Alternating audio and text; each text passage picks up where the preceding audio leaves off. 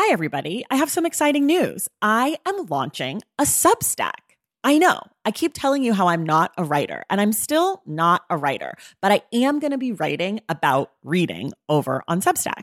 The Substack is called Unstacked, and you can find it at tracythomas.substack.com. There will be free options every Friday. There'll be a bunch of weekly roundups, announcements, all the shit I'm into. And then if you want to upgrade yourself to the paid subscription, I'm going to have author interviews, bonus episodes, anticipated reads, book pairings, community chats, all sorts of stuff. So, if that sounds like something you'd be into, go to tracythomas.substack.com and join Unstacked. And of course, I've got a special offer for you. If you go to tracythomas.substack.com slash the stacks 10, you get 10% off your first year membership of Unstacked. You have from now until April 4th to redeem. Again, that's tracythomas.substack.com slash the stacks 10 for 10% off Unstacked. Okay, that's enough. Let's listen to this episode.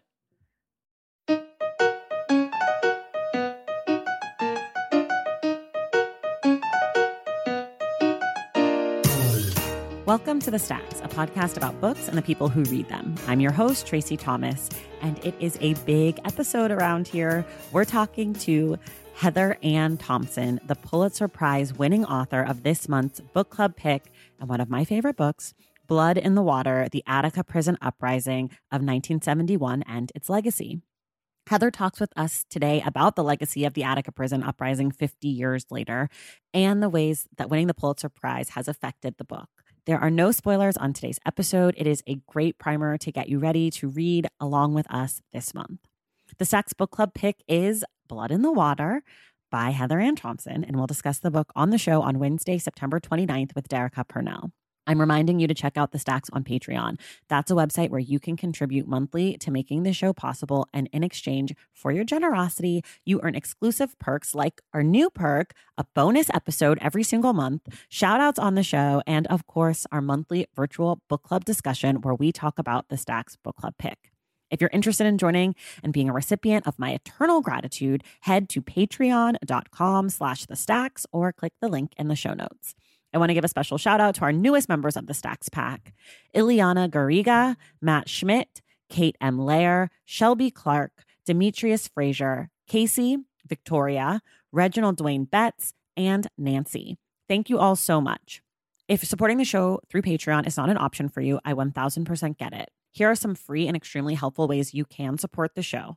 One, subscribe. Two, leave a review. Three, tell people you know to listen. And of course, you can always talk about the show on social media. It goes a long way and it's all completely free. All right, now it's time for my conversation with the Heather Ann Thompson.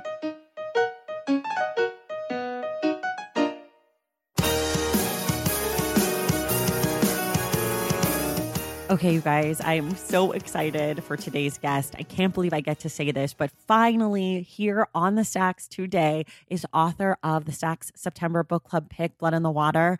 It is Heather Ann Thompson. Heather, thank you so much for being here. So great to be here. Okay, I just have to start here. You probably don't know this, but a lot of people at home do. Your book, Blood in the Water, is the reason that I started this podcast. Uh, I read the book back in 2017. I loved it so much. I was dying to talk about it. I went to my mom and I was like, Mom, what do you know about Attica? And she was like, I think a bunch of prisoners killed a bunch of people. And I was like, that's not what happened. You don't know the story. So I was like, let me go on my podcast app and see what's going on, see if there's any podcasts about this incredible book. And I could only really find two episodes. One was some literary podcast, and they were talking about it really smart in a way that I was like, okay, you guys are smart, like, great. And then the other one was a lawyer podcast talking about the legal cases and the legality of what had happened, you know, during the event and afterwards. And I was like, I actually don't really care about that this that much. And so I was like, you know what? Maybe I should make a podcast that will talk about the books that I want to talk about in the way that I want to talk about it. So, for all of that, I'm extremely grateful for you and for you being here in this huge full circle moment. Well, I'm, you know, everything that you say, first of all, thank you for saying that. It's, uh, your reaction to the book is uh, it's the reaction that I had really hoped for because it was my reaction to learning about Attica myself. I uh, I'm really ashamed to say that even though I was a historian of the civil rights movement and a historian of Black history growing up in Detroit, and you know, growing up in a in an overwhelmingly Black city, that was a you know a story I felt like I should have known. I felt like it was a story that was something that should have just been part of my own um, understanding of American history. And when I agreed to uh, write this book, I mean, not agreed. I was, I was, you know, it's the book I wanted to write. I was like, wow, this is a this is a civil rights story behind bars, and I was really eager to make it my next project. And it just felled me that I had no idea what this story was. I mean, I, I sort of intuited that it was, you know, going to be more complicated than than I had imagined, but I didn't understand that this was a, a, a kind of this apocryphal story in American history that everybody had misunderstood, and that the reason why we misunderstood it was because we had all been actively, deliberately lied to by uh, people with tremendous power who deliberately wanted us to believe that something very different had happened at this prison. And in a nutshell, this was a story of people who had been serving time in one of New York's upstate maximum security facilities. They were standing together for basic human rights behind bars. And they had negotiated with the state of New York for these human rights for four long days and four long nights this prison uprising was uh, put down extraordinarily violently, but the American people had been told that the deaths that resulted were because of the prisoners, and that the horror, that the trauma that resulted was because the prisoners had created it. And it turns out that that's not at all what happened. And in fact, what happened was uh, an orgy of violence committed by uh, the New York State Police and corrections officers. And it was a, an orgy of violence that had been subsequently covered up for the next 45 years. So the book that I set out to write uh, took 13 years because it was really about trying to figure out what had happened and really running across every roadblock you can imagine to piece together that story. So so the fact that I didn't know it and you didn't know it and and to be frank the American public didn't know it is everything. It, it really meant that that we were sold a false bill of goods and and to be blunt it changed American history that we didn't know it. Yeah, I think that that's one of the things that sticks with me after reading the book. I just I read it in 2017 like I mentioned and I just reread it in preparation for book club and everything.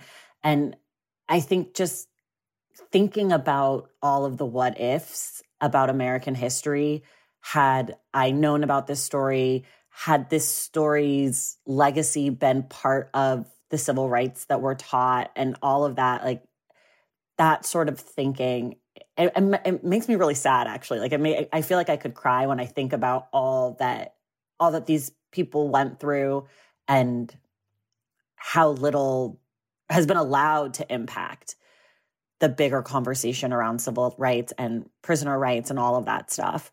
Um, one of the things that you kind of start the book out talking about in the introduction is the research that you did and the documents that you came across. Mm-hmm. And I'm really curious when you came across the doc, I think it was in Buffalo or in Erie County, and then in one other place, like when you finally got access to these documents, what did you what was that moment like for you as someone who's sort of investigating and researching? And also, what did you think the book was going to be like before you were able to get all those documents? So, when I started the project, you know, a historian thinks that they're going to just go into the archives and they're going to ask for box, you know, 20, folder 13, and they're going to start digging into the research and be able to reproduce the story. And I quickly figured out that even though the state of New York had, you know, hundreds and hundreds of boxes related to Attica, that I wasn't going to be able to get any of them. Hmm. And so I had to uh, start thinking about who had the, the the copy, the you know, who had the original, who had something that I wasn't going to be able to see that they had, but I knew somebody else must know the real story. And and thankfully, you know, the the the incarcerated folks themselves who had survived it were still telling their stories and the former guards who were inside eh, were telling their stories and the the lawyers who had kept the story alive were willing to speak to me thank goodness.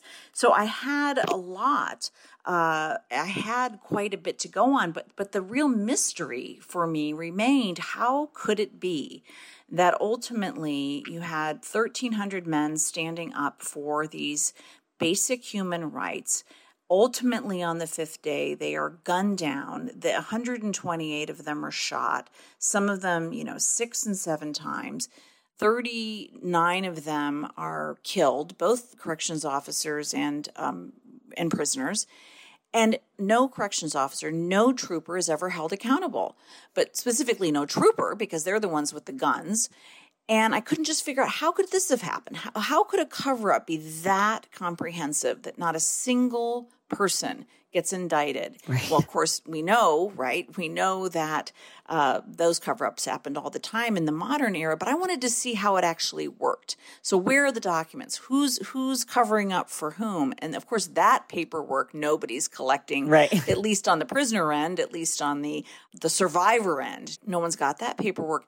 So that's what I kept digging for. And I happened upon a cache of records that was in uh, the Erie County Courthouse, as you mentioned. And I, I, think I found it because, frankly, they just didn't know it was there. Mm. I think in retrospect, it was a judge's uh, courtroom who had passed away, and it was just being moved uh, out of that. Uh, out of that room, out of his chambers into storage, or perhaps I found it, and it, and it was just out of that sheer stroke of luck that I found the paperwork, um, a blizzard, frankly, of paperwork that allowed me um, to finally piece together um, who the shooters were that had been protected after, you know, for 45 years.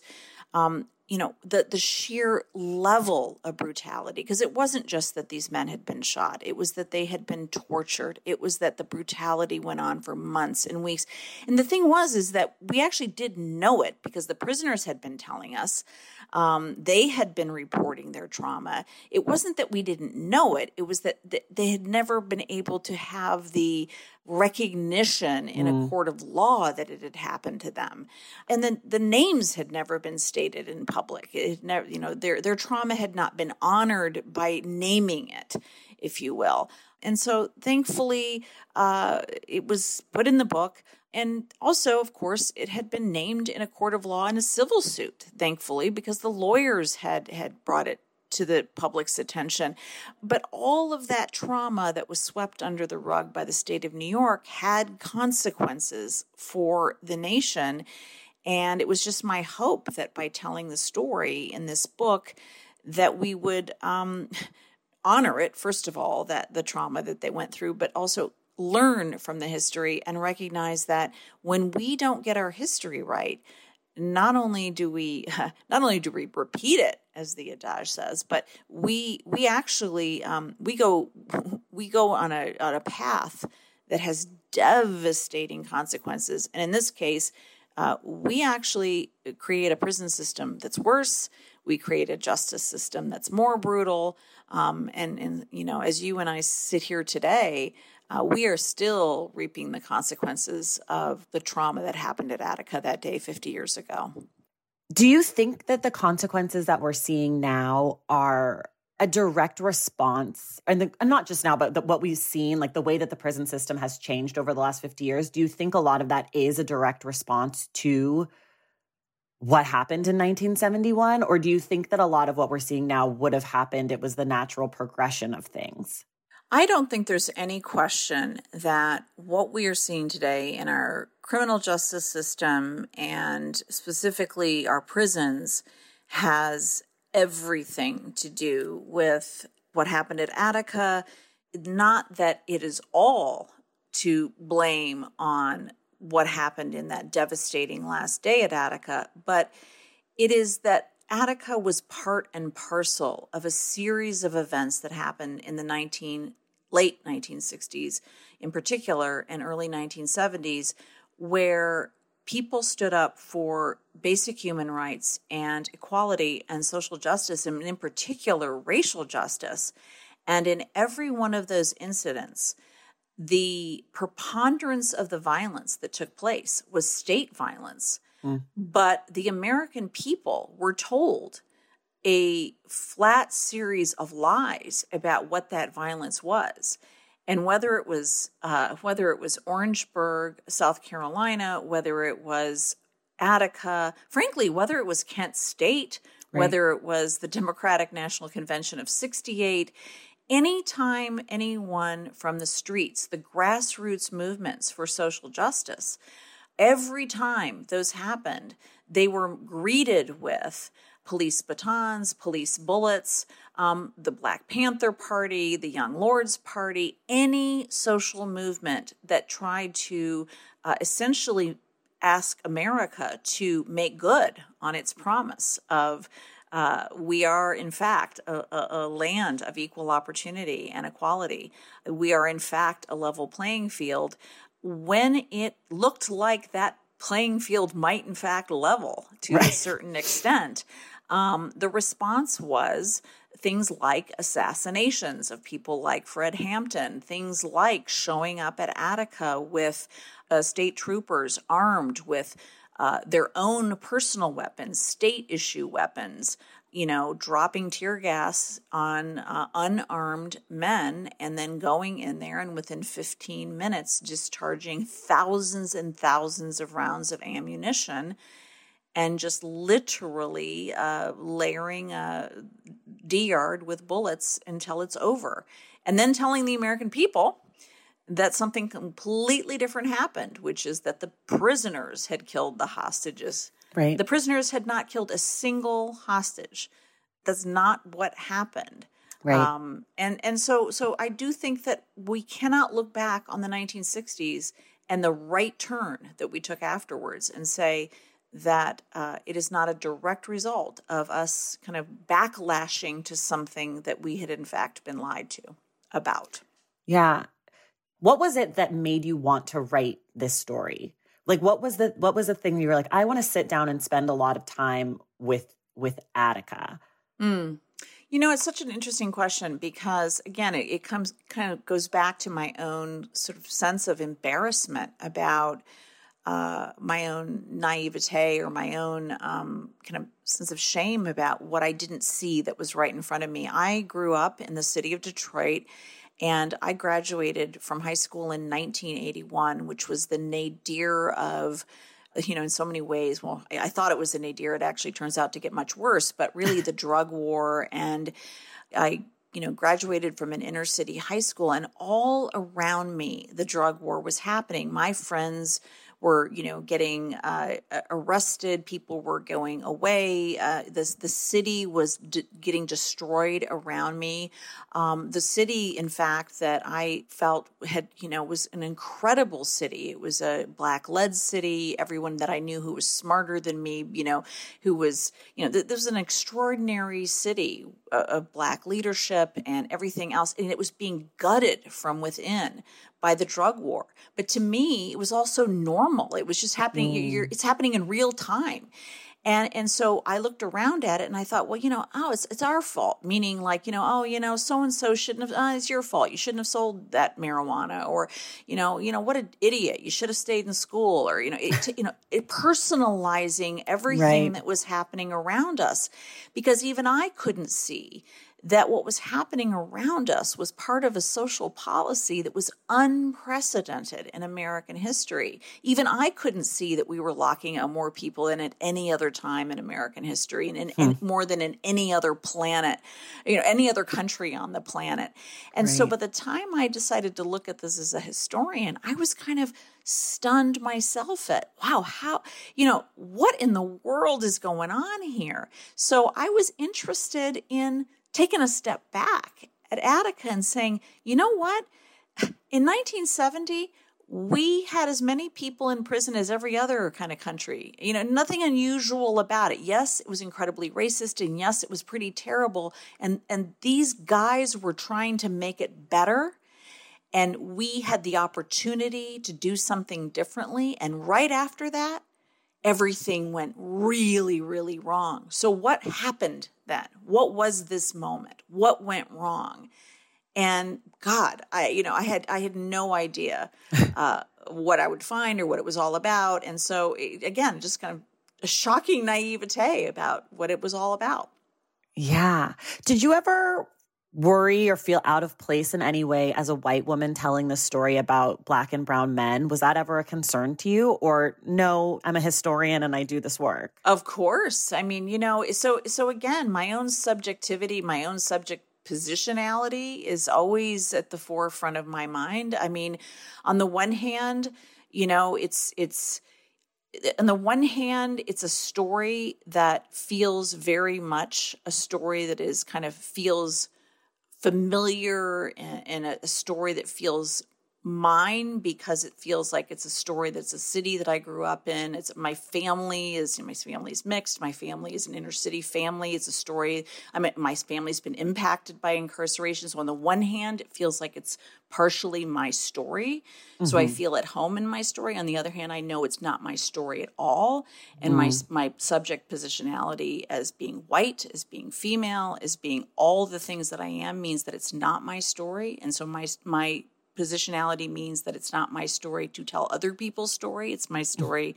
It's my position to be a, a, vessel, if you will. I mean, a scribe to let other people tell their stories. And I'm very, very acutely aware of that. And so you'll notice in my book, I hope anyway, people will notice that in my book, in one moment, you will be, you know, in Rockefeller's room and you'll be in his his office he, you know in his point of view. In the next moment you'll be in d yard in the next moment you're going to be in the hostage circle.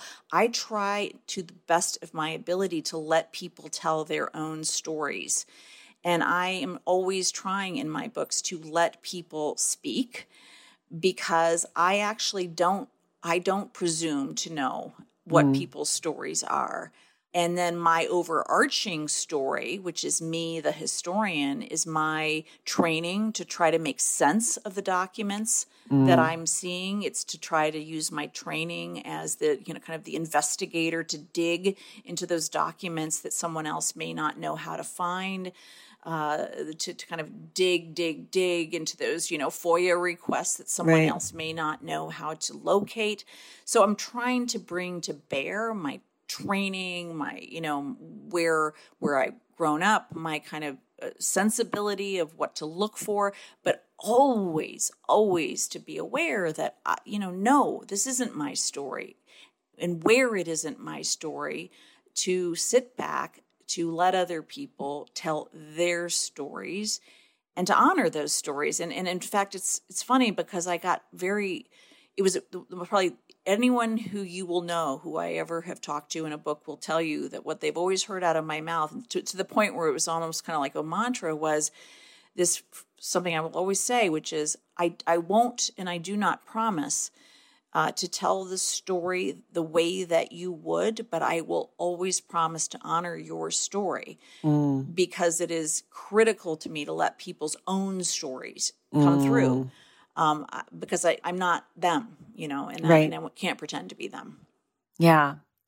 What I really appreciate about the book is that that I felt like I really got a sense of where people were coming from and the disagreements, whether it was, you know, on large scale, the disagreements between Oswald and Frank, or if it was like smaller, you know, within D Yard, you know, different different prisoners having different feelings about different you know moments throughout i felt like you really created this overreaching narrative that combined so many voices in a way that felt seamless and i think that that's what's so special about this book is that you walk away from it sort of understanding where everyone is coming from even if you're like that person was really fucking wrong and they were a terrible person like it's not like i'm like oh she makes rockefeller super sympathetic but i'm like oh I get it. Like you brought in the perspectives of the fact that he was trying to become in with Nixon and the boys and like that he mm-hmm. was had aspirations of being a larger political figure which again eventually came to play and then all of a sudden we're talking about the vice presidency and can we have this be part of the America's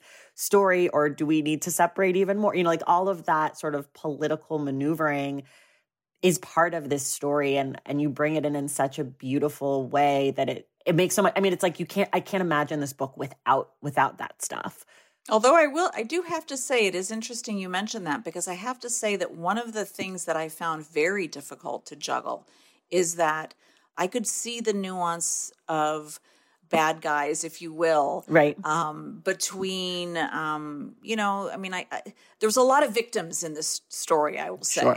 um, you know, there was a lot of gray in this story mm, of, mm-hmm. of who were the bad guys because even even the troopers who came in there and committed such horror, such racist, vile horror as they came right. in there, in some in some fundamental element, they should never have been there. They should never have been placed there. And being placed there was well above their play, pay grade. Mm-hmm. Mm-hmm. And even having been placed there was part of the design of, you know, kind of the, the, the power aspirations and racist aspirations of people well above their pay grade.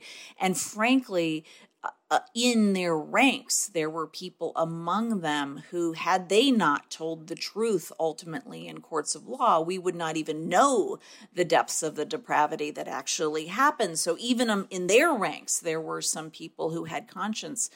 But but where I could not actually find uh, even much as you, I'm sure you saw, much ability to to paint any gray was actually the the men in the suits at the end because mm.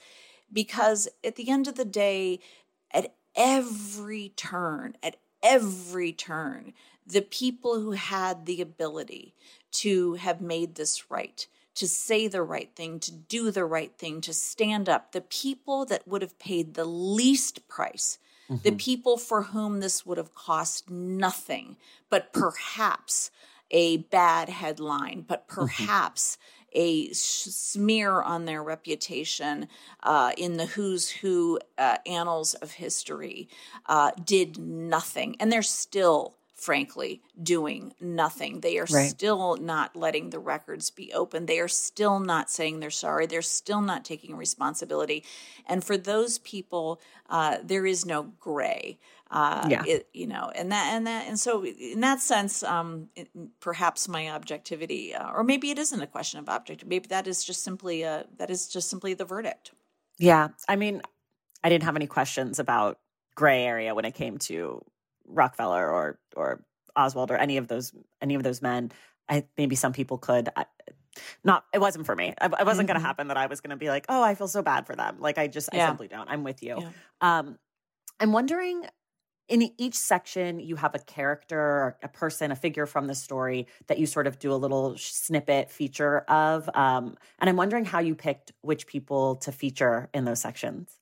Yeah that's such a great question. Um, so even the first book that i wrote was about detroit and it was about you know detroit as many people may know is a is a city that uh, had a very important rebellion in 1967 and it's this you know the city that was also I was trying to make sense of in my first book. You know, how does it become a city that is so controversial? You know, it becomes a city that's one of the most important black led cities in the country, but yet, you know, in every headline, it's a city. Everyone's like, "What happened to Detroit? How did Detroit become such a terrible city?" It's like, no, it's not a terrible city, especially if you if you live there.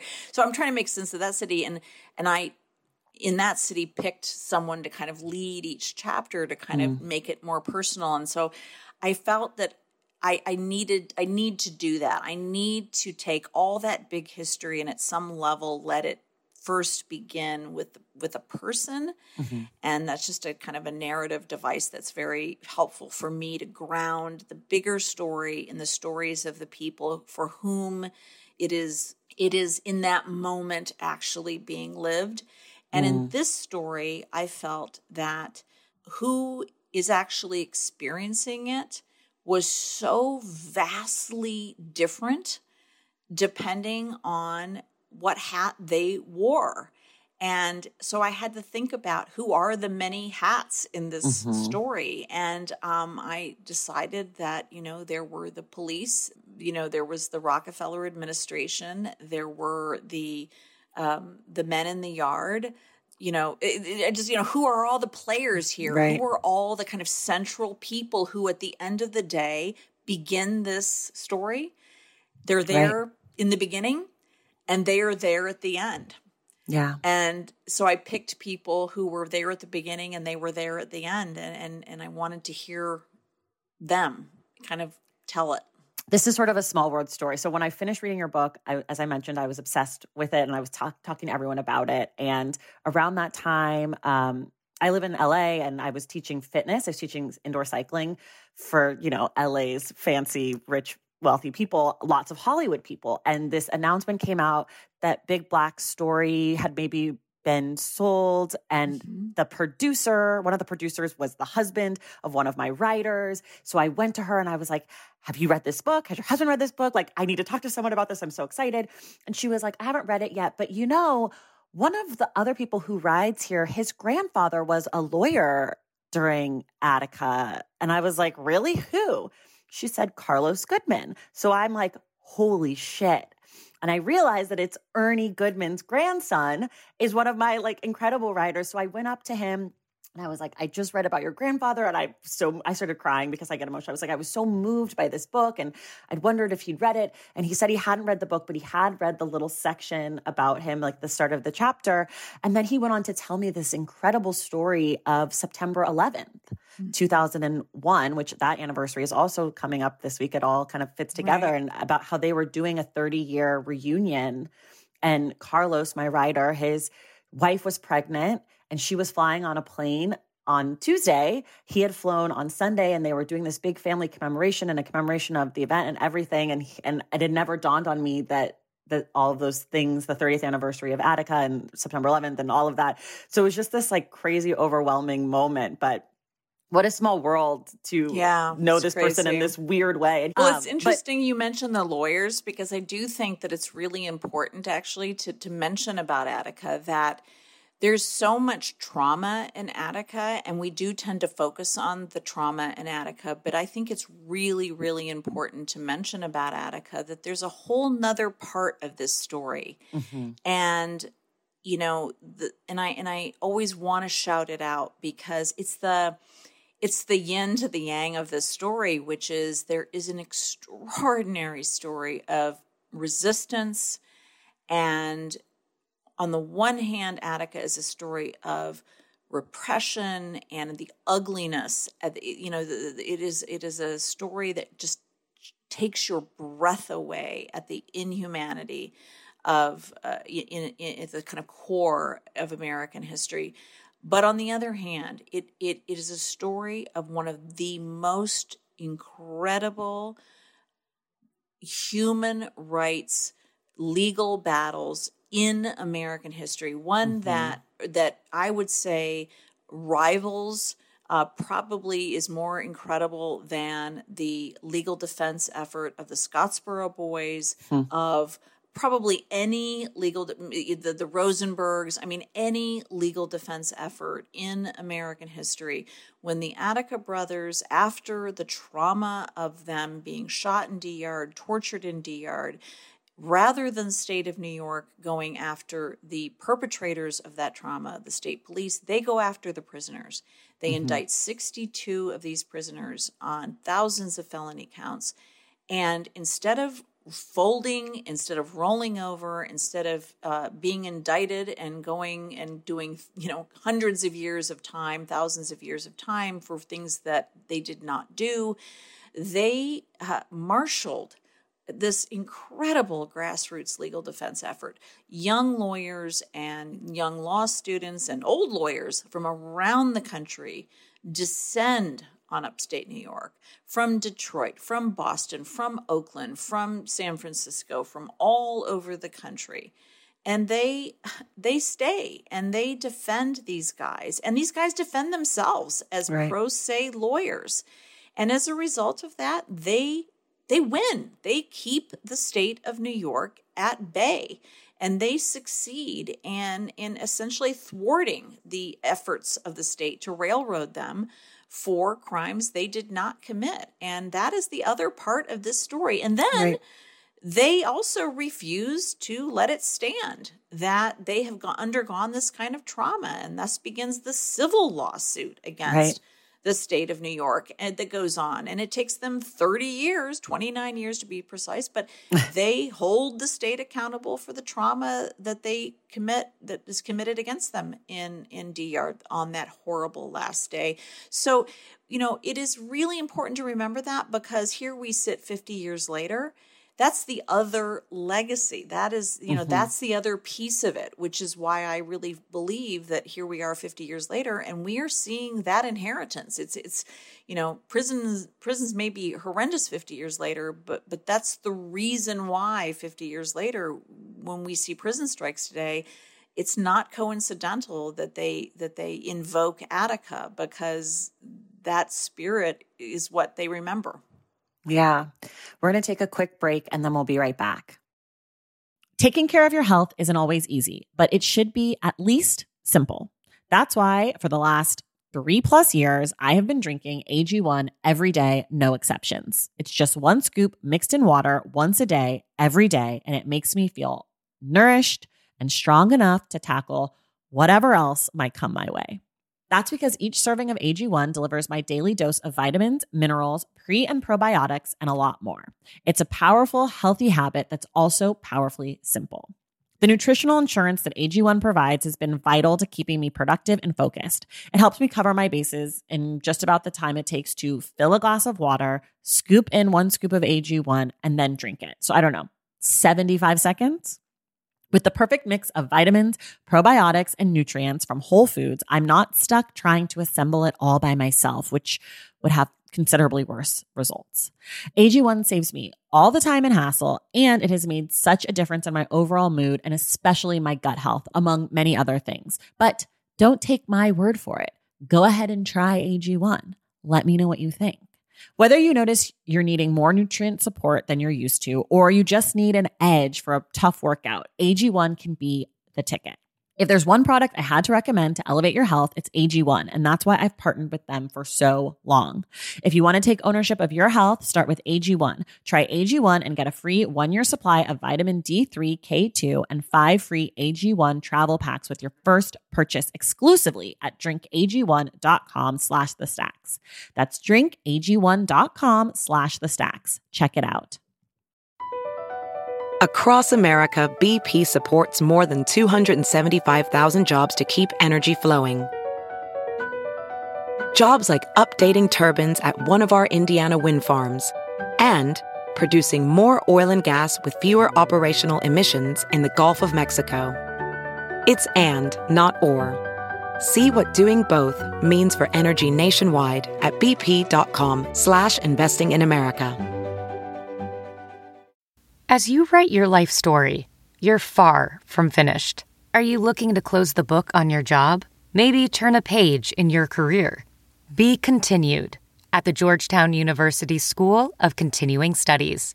Our professional master's degrees and certificates are designed to meet you where you are and take you where you want to go.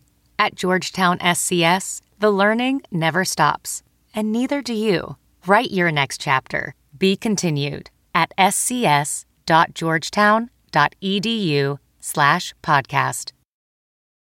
We're back. Um, I want to ask you about the cover and the title. I'm curious where those both came from, both the how you chose that particular image from the yard and then also the title, specifically Blood on the Water, where where that comes from.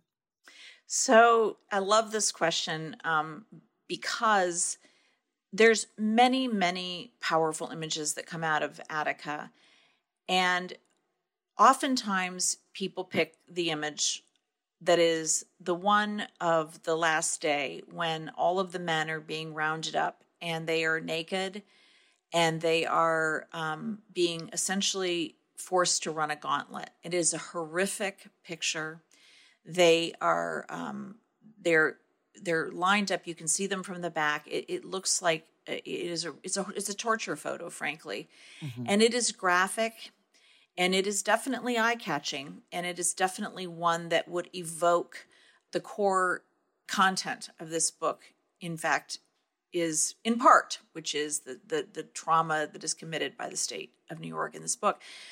But I didn't I didn't want that. I, mm. I really wanted the image of this book to be what began this rebellion, which was standing together on behalf of the idea that uh, that the people that are serving time in this country remain human beings that can collectively stand together uh, to be treated as human, and that image on the, the front invokes that that they mm-hmm. are all standing there together. And if you look carefully at that photograph, that's what you see. You see, you know, hundreds of people all standing there together, kind of in that image and the bars that you see which is also the, the, the artist that did that photograph i mean they're there but they're sort of not there. It's it's mm-hmm. a very kind of ephemeral kind of, you know they're they're they're sort of opaque. They're not really there. They're there right. but they're not really there. So i just love the, the the artwork that they did for that cover. And then the title comes from one of the men um, his name is james lee asbury. And um, this is a quote that he says finally to a judge when they finally have the civil trial. And the civil trial, they win all these damages. And then, right when they win them, a higher court tries to overthrow the whole thing. Unbelievable. The higher court basically says, after all this, you're not a class. You need to go back and litigate this one by one. Meanwhile, of mm. course, these guys are 29 years older. Half of them are, you know, ill or some of them have already died. And luckily, there's a judge who says, you know what, we're going to settle this. And he allows them each to testify to their trauma just to get it on their record, just because. He's not going to cross examine them. He just says, I want you to be able to get your story on the record. Mm. And one guy does, and his name is James Lee Asbury. And part of his testimony is this incredible, it just stuck with me. I couldn't get it out of my head. And he says, as he's laying there, as these troopers are just shooting, shooting, shooting, and he says, I'm laying there basically in this muddy, it's raining that morning. And he looks up and he says, All I could see was blood in the water. And I just could not get that image out of my mind. I couldn't get his words out of my mind. And of course, it resonated so powerfully with the words of the prison activist George Jackson who had been murdered uh, in the weeks prior to the Attica uprising, which had such a profound effect on the men in Attica. His name was George Jackson. He was a he was a you know a prison rebel himself. He had been murdered by guards in um, San Quentin, and um, he had written a book called Blood in My Eye about essentially you know all the trauma that the incarcerated were going through for standing up for human rights in California. So the synergy of those titles. I just, I just, that was it. I mean, I just knew that was the title.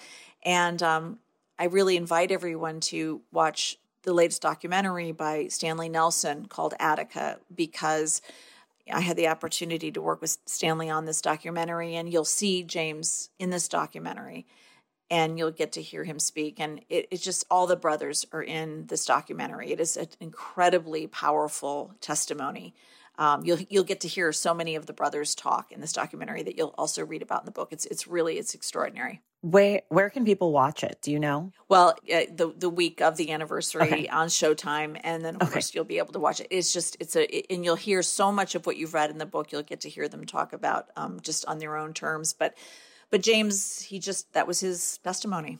Wow. Um, I meant to ask you this when we were talking about documents on September 11th. What happened to the documents that were housed at the World Trade Center after September 11th? Were they destroyed or had they been moved? They had been moved, and the, the documents had been moved into storage. And of course, they're all still there. The irony of the documents is that we know exactly what's there. We have the, um, I have the full inventory of all of the documents that the state of New York has related to Attica. I can tell you what's in box, you know, 140 um, folder too. I can it has an inventory. I can tell you pretty much what's in there, but we can't get them. And if you ask for them, they say it's protected by grand jury privilege, even though uh, what I've asked for is is not grand jury related. So um, we're still fighting to get them open. Right now, there's a, a state senator in New York, Senator Myrie, who's trying to pass legislation to uh, ease this so that we can get access, but they're still blocking access to the Attica records, even though it is a state prison. Hmm. The state pay, state taxpayers pay for it. This happened on um, state time, the public's time, the public's dime. It is outrageous, but Wow. um, we still we still don't know. We still can't see them. If you get the documents, will you write a new part to the book? Will you change the book? Will you write a different book? Or No. No. No, um, you know, the book is now its own historical record. Mhm. Um, there are there are amazing historians out there. There are amazing scholars and um, people who will who will take it forward. You know, they will they will write it. They'll write their own versions of this. They'll take it forward. This is its own moment in time. This is 2016. I couldn't have written it differently than I did. It, it, it will not be amended and updated. It is what it is. But I hope, I pray that they will. We will one day see the full story, and of course, there will be things in this book that will be proven undoubtedly to to be inaccurate um, once we see the full story, and and that's okay with me. I mean, I I, I welcome that. I, I hope that we learn more and more. So you say it's its own thing. I think we should. I haven't mentioned it yet, but it's not just its own thing. It's a Pulitzer Prize winning book, which is like uh, it. That's its own thing too. I have to know what I've never spoken to someone who's won a Pulitzer Prize, so this is a big deal for me. I'm Pulitzer adjacent. Congratulations, a few years late. But what's that moment like for you when you find out that your book won this incredible award? Like, do you freak out? Did you have any sense it could happen? Like, was anyone in your ear like, you know, tomorrow they're gonna announce Heather? I think you got a shot. Like, tell me about it. Uh, you know, it, I have to say, no. First of all, absolutely not. Um, you get you, you you. I had I had no idea. I didn't I didn't know it was in the running. I had no idea. You get no warning. Zero zero. No no no. um, I mean, no. But I I will tell you that my reaction was was so crazy because I just I was I was so overwhelmed, but mostly because. I just was so grateful. It, this is going to sound so crazy.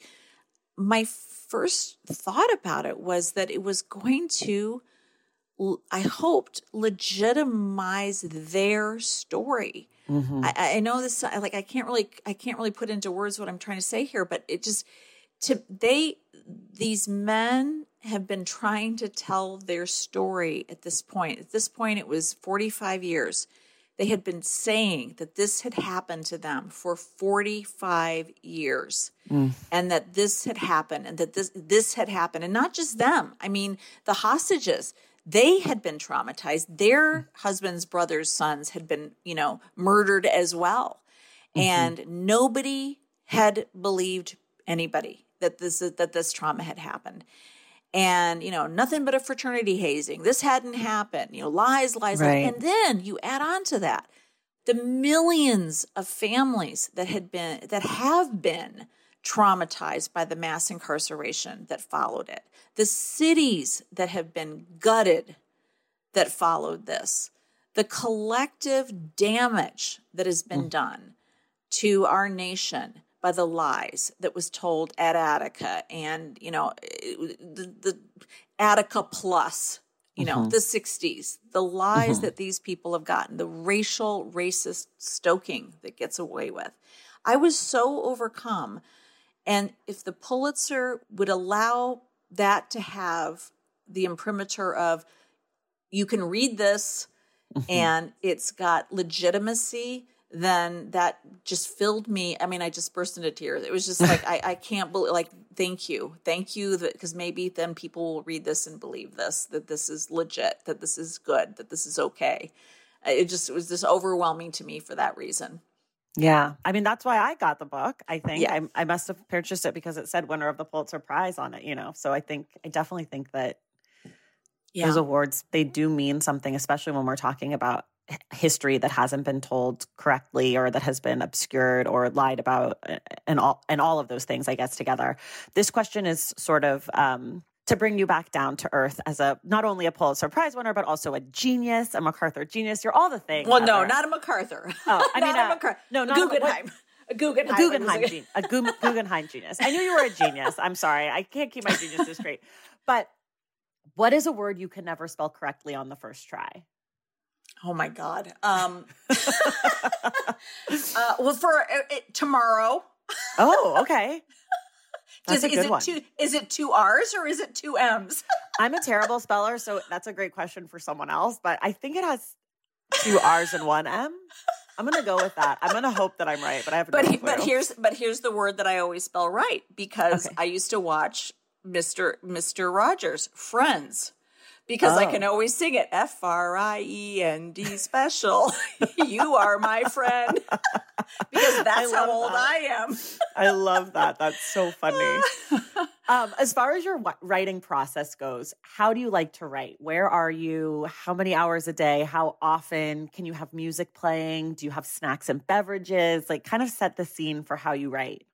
Oh gosh. Well, so I am a I am somebody that I came at this also bass backwards. I have uh I have three kids. I started grad school with a 5-month-old baby. gosh. I I have always written in the middle of so much chaos, so much, you know, I I went came from Detroit. I went to U of M. I I went to grad school at Princeton. I didn't even know where Princeton was. I showed up at Princeton with my five month old baby. I burst into tears, like, I can't even believe we got in here, Dylan. Like, where are we? like, so I started writing a dissertation only because my mom would help me, like, watch my child. Like, I've always written in chaos. I wrote in Okay. coffee shops. I wrote in, you know, at you know midnight at Caribou or you know whatever the coffee shop was locally. So I've always written in complete chaos, and that's so it takes me longer. um, I've never been someone that can write three paragraphs, and it's excellent. I draft a million times, and I've gotten better. I think at at trusting my voice and and and trusting that I can write things that are good but you know i think it's it's it's a process and i think that it's something that you just get better at the more you try and the more you do it but when you write in chaos i think that um, it does take a little longer when you write with kids when you write with life around you when you write Right. with you know um, i've been at this a long time. And you know five jobs later lots of kids later it's it's just a process for me. And and I also think it's really important to write as a historian in the past but I also try to write a lot in the present. I try to write you know articles and op-eds and try to make history matter in the present. So that mm-hmm. also is something that I'm, I'm always trying to think about how is it the past that matters to the present? So I'll I might write a little bit in the past but then like shift gears and try to write an article about the present. So that so it's kind of I'm always doing it in different spaces at different times. It's not a very good answer, but I'm not that No, it's a person who great just answer. I can't like slow myself down and go to the library because it's there's never room for that because someone's saying, you know, where's the grilled cheese sandwich or you know, now my kids are grown up, but it never stops, you know. There's still the call about some crisis or another or some Sure. there's something always going on. yeah. No, it's actually a great answer. And I've been doing this podcast for three plus years now, and everyone has a different answer. And turns out nobody actually goes to the library and does these things. Like, turns out nobody writes the way that everyone thinks that everyone else writes. You're all doing it great. So don't worry. Um, I want to know. Well, I sort of know that you're working on something else. So I sort of want you to tell us about the Move bombing book. Um, I don't know when it's coming. I don't know if you know when it's coming. I don't know how these, I don't know how these historical books, like how long they take. I imagine it's not like writing, you know, um, something else that might take someone six months. So I'm curious sort of what, what that's about and when maybe we can expect it without putting inappropriate pressure on you. Well, I think it's going to be like this book. It's going to take a long time, probably. I mean, I God help, me. I hope it doesn't take. and if my if my editors are listening, I'm sure they're praying that it doesn't remotely take as long as the other book take. But but no, it, it it'll take a long time because, like Attica, it is a story that is incredibly complicated. It is a mm. story that is layered. It is a story that people are also telling themselves members of MOVE, former police officers who were there, uh, people in Philadelphia who experienced it are all part of this story. And it's not my job to tell their story. It's my job to listen to their story. But still, it is my job as a historian to recover the documents that are there that no one knows about, to piece together what happened, to, to make sense of what uh, it all means. And it's also a story, interestingly, like Attica, that is unfolding as we speak in a way that I had not predicted. Um, Every day there are new revelations about, uh, you know, they've just, you know, they they've found the remains of moved children at the at the one of the museums Meanwhile, recently there have been uh, the children of MOVE members who have recently um, defected from the organization, and they have a very different story to tell than mm. than uh, some of the members who are still there. And uh, you know, it, it's it's so I, I need to kind of keep some distance from it try to tell the long history of it, but at the same time, it, it, takes some time to piece it all together. So it'll be a while. But like Attica, I want it to be layered and I want it to actually matter because I think, just like Attica matters to prisons today, I think Move has a lot to say about policing, about mm. big cities. Uh, uh, Philadelphia is you know important in that landscape right. of you know Rizzo's police force matters to how we police in a lot of cities today mm. and and move is emblematic of of a lot of uh, relations between the black community and and and um, policing today. So so I'm I'm I'm at it. I'm listening. I'm working. Um, it'll take a while. Okay, we'll wait. We'll wait patiently, but we will be uh, pre-ordering as soon as you tell us it's time. Um, I just have one one more question for you. I guess two. One is for people who love Blood in the Water. What are other books you might recommend to them that are sort of in conversation with? Um, and then also, you mentioned the documentary that will be out when this episode airs, so folks can watch that as well. But as far as books, are there other things that are in conversation with your work? Oh my goodness. Um, you know, there's there are there's, there's such a rich range of incredibly powerful books out there right now. And I would just literally encourage you to go on sites like, you know, Goodreads uh, and just kind of see what people are reading that like a book that you like. And I know that sounds like not an answer, but I really encourage that because because what you'll find is that it depends what you like about it. If you like mm. books about this moment in history, Elizabeth Hinton's book right now, for example, called America on Fire, if you really want to understand this moment, and this episode in context of other things going on it's more you know it's not a it's not a storytelling book in the kind of the way that blood and water is but it's an incredibly important mm. book to read right now if you want a book that's kind of a storytelling book very similar to blood in the water tim tyson's book on emmett till which came out a few mm. years ago is an incredibly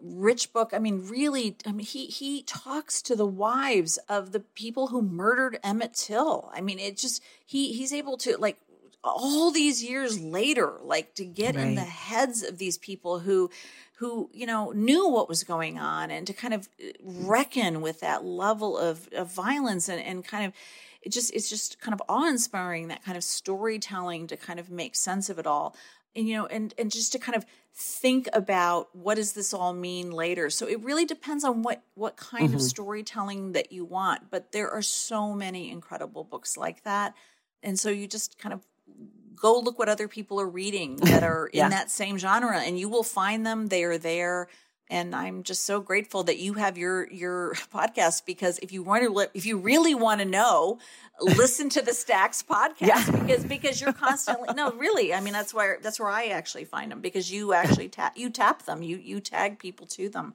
I mean quite uh, frankly. Well thank you. That really it means a lot. Um hi, just sort of a full circle moment. I could cry. I just can't believe I'm talking to you about this book finally so many years later. But my last question for you is if you could have one person, dead or alive, read this book, who would you want it to be? Honestly, um, it kind of chokes me up a little bit to even say it, but um, I would say two people. I, I wish two people would be um, Elizabeth Fink, who's the lawyer um, that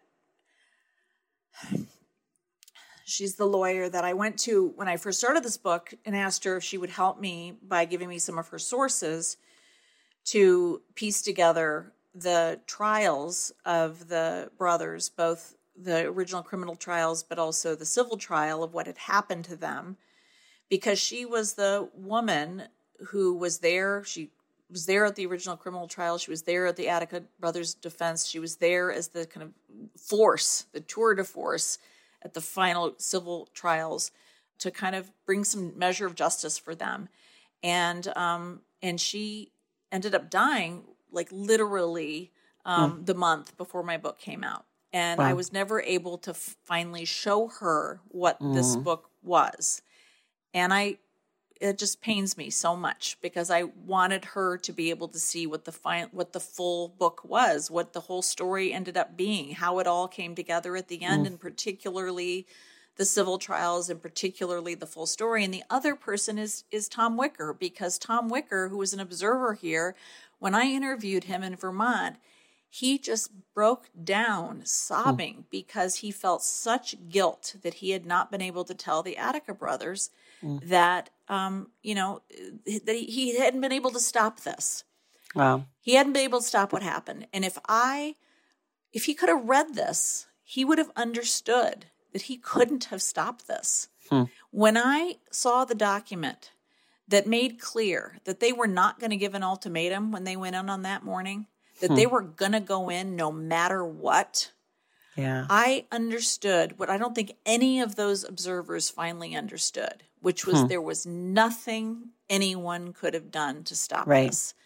Rockefeller was going to go in with force. He was going to hmm. send those troopers in, and there was going to be a massacre no matter what anyone tried to do. And I think that if Tom Wicker could have read that, he finally would have had some peace because I believe that that plagued him till the day he died. I think that truly, truly plagued him. And it just breaks my heart that he couldn't have read that. Wow. Heather, this was so incredible. Thank you so much. Everyone at home, you can read Blood in the Water. You should. We're going to be discussing it the last Wednesday of the month. I believe it's September 29th. Please get your copy, get to reading. It's long, but it moves so fast. I promise. Um, I read it in four days the first time and in six days the second time. I promise you can do it. Heather, thank you so much. Thank you so much, Traci. Take care. You too. And everyone else, we will see you in the stacks.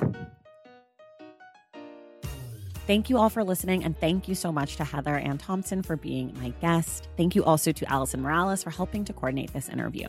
The Stacks Book Club pick for September is Blood in the Water by Heather Ann Thompson. We will discuss the book on Wednesday, September 29th with Derecka Purnell. If you love the show, head to patreon.com slash the stacks and join the Stacks Pack. Make sure you're subscribed to the Stacks Review. Get your podcasts. And if you're listening through Apple Podcasts, please take a moment to leave us a rating and a review. For more from the Stacks, follow us on social media at the Stacks Pod on Instagram, at the Stacks Pod underscore on Twitter, and check out our website, thestackspodcast.com. Thank you to our sound editor, Christian Duenas, our graphic designer, Robin McCrite, and for our theme music from Tagirijus. The Stacks is created and produced by me, Traci Thomas.